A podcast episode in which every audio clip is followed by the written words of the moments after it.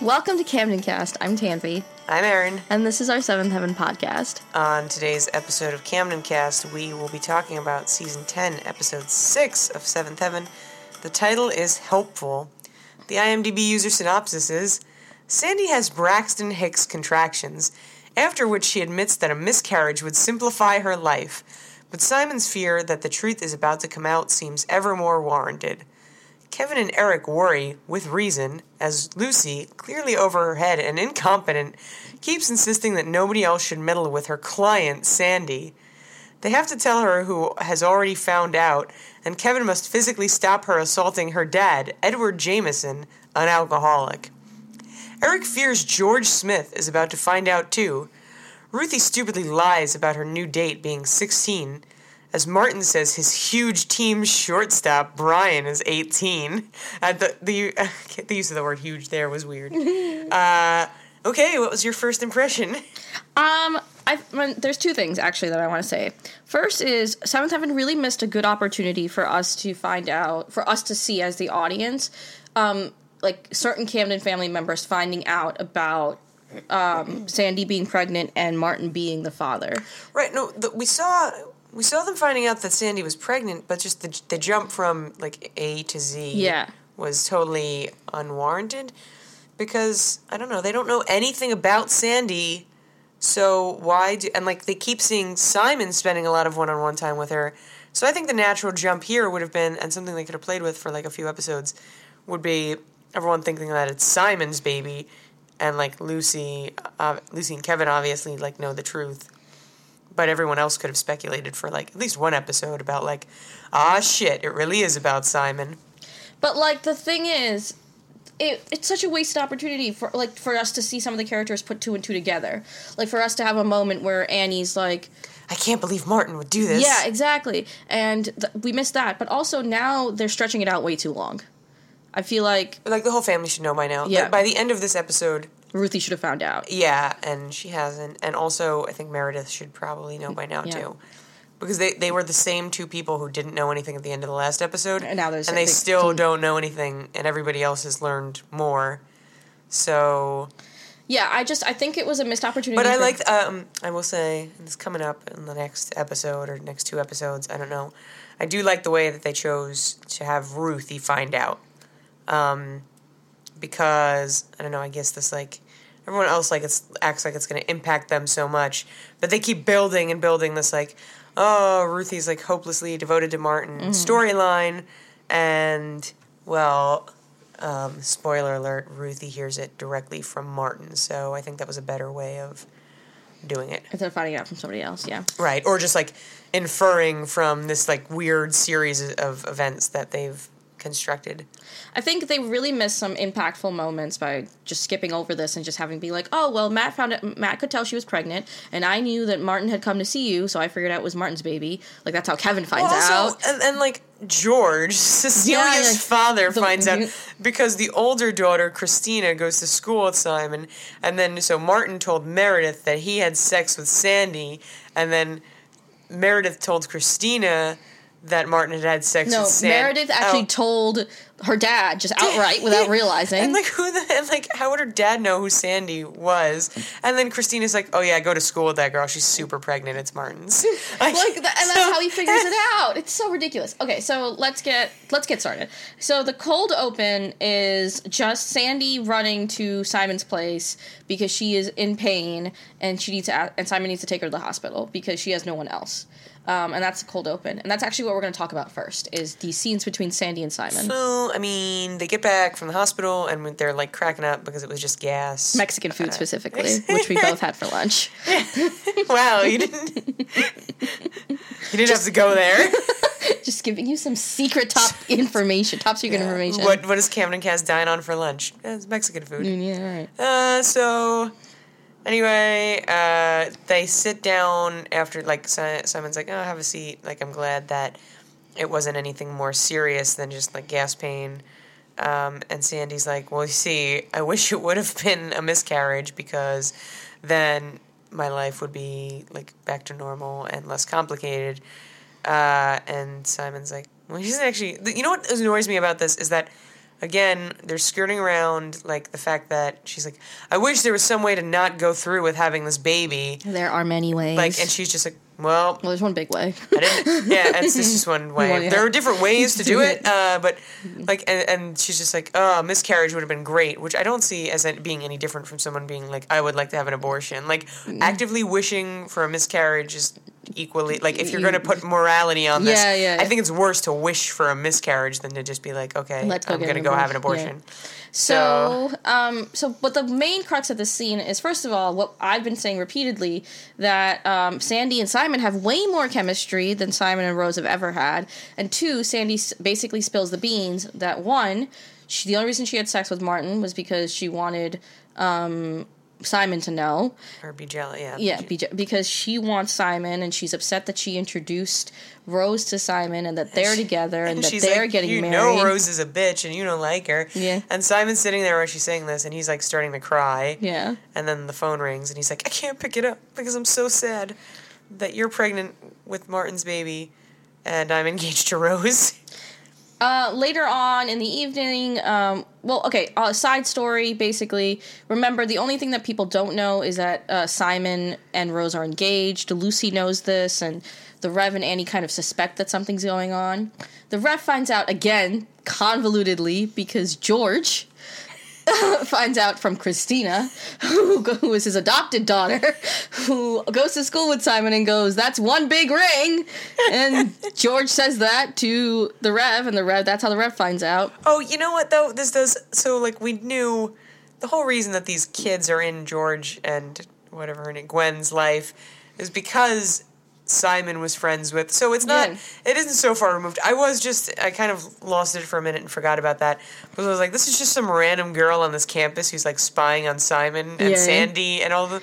But no, she's actually like in their friend group. Yeah. So now I'm st- like, this isn't so ridiculous because as far as like the engagement, I guess Christina actually does know, but I don't know if anyone who's listening has gone to college.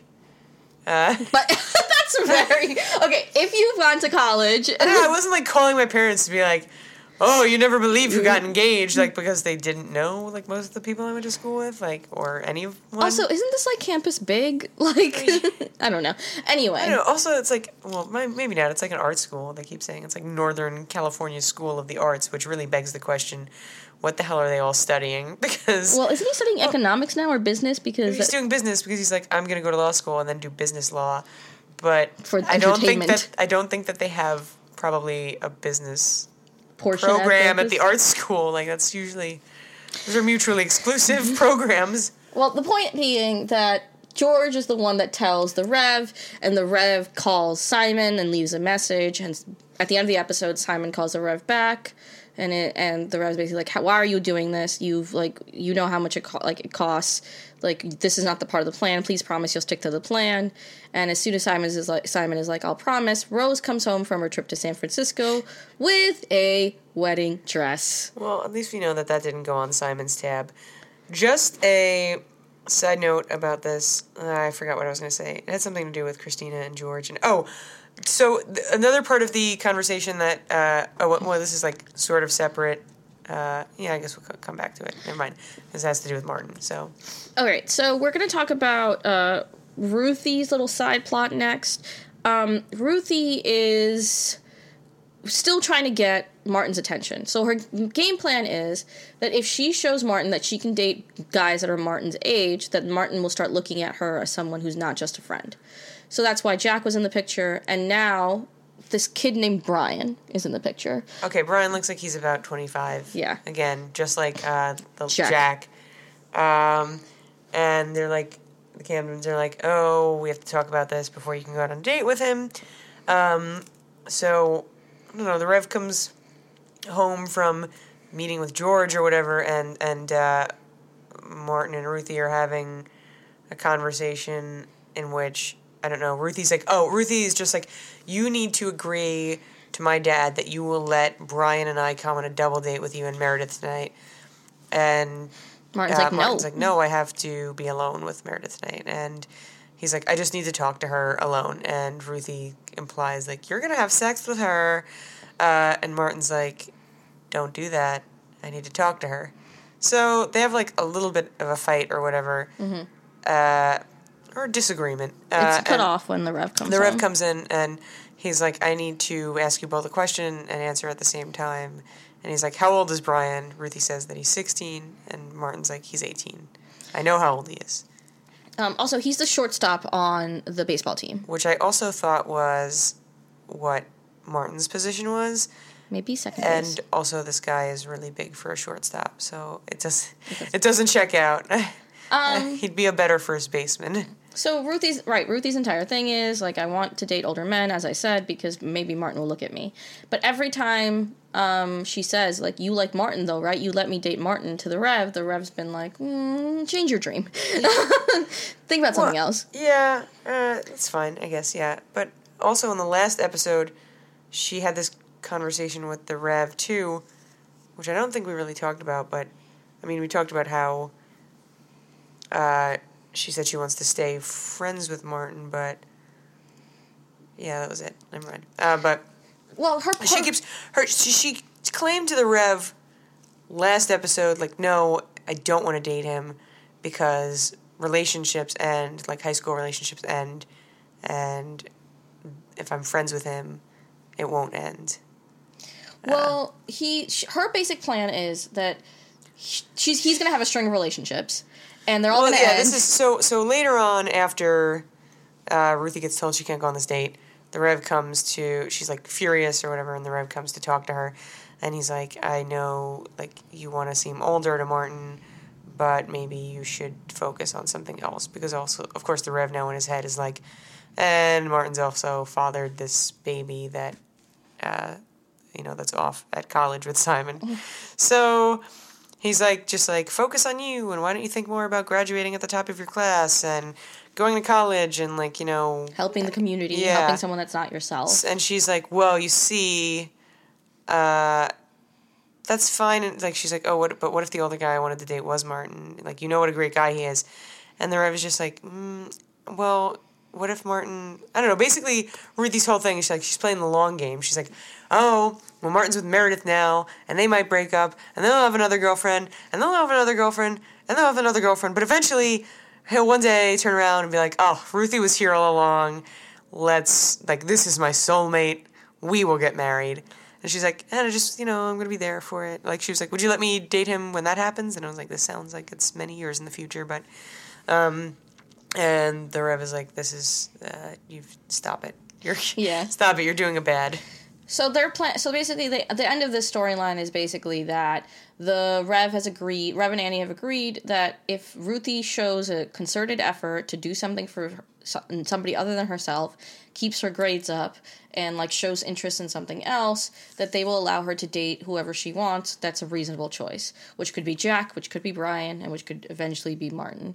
And so Ruthie's happy and says she loves her father, but she's not going to be happy soon um, now we're gonna get into some of the more like se- like serious stuff in the I mean, episode, I guess. I don't know. This is the uh, okay. So as the synopsis said, uh, Lucy. Lucy is like in over her head. Well, first the episode kind of starts with Kevin revealing to Lucy, he's like, everybody knows, your whole family knows what's going on now with Martin. And she's like, how did that happen? And Kevin's like, well, Matt knew just when he saw Sandy, and then your dad found out, and he told your mom, and Simon already knew. So, like again, it's just like Mary and Ruthie and the twins don't know.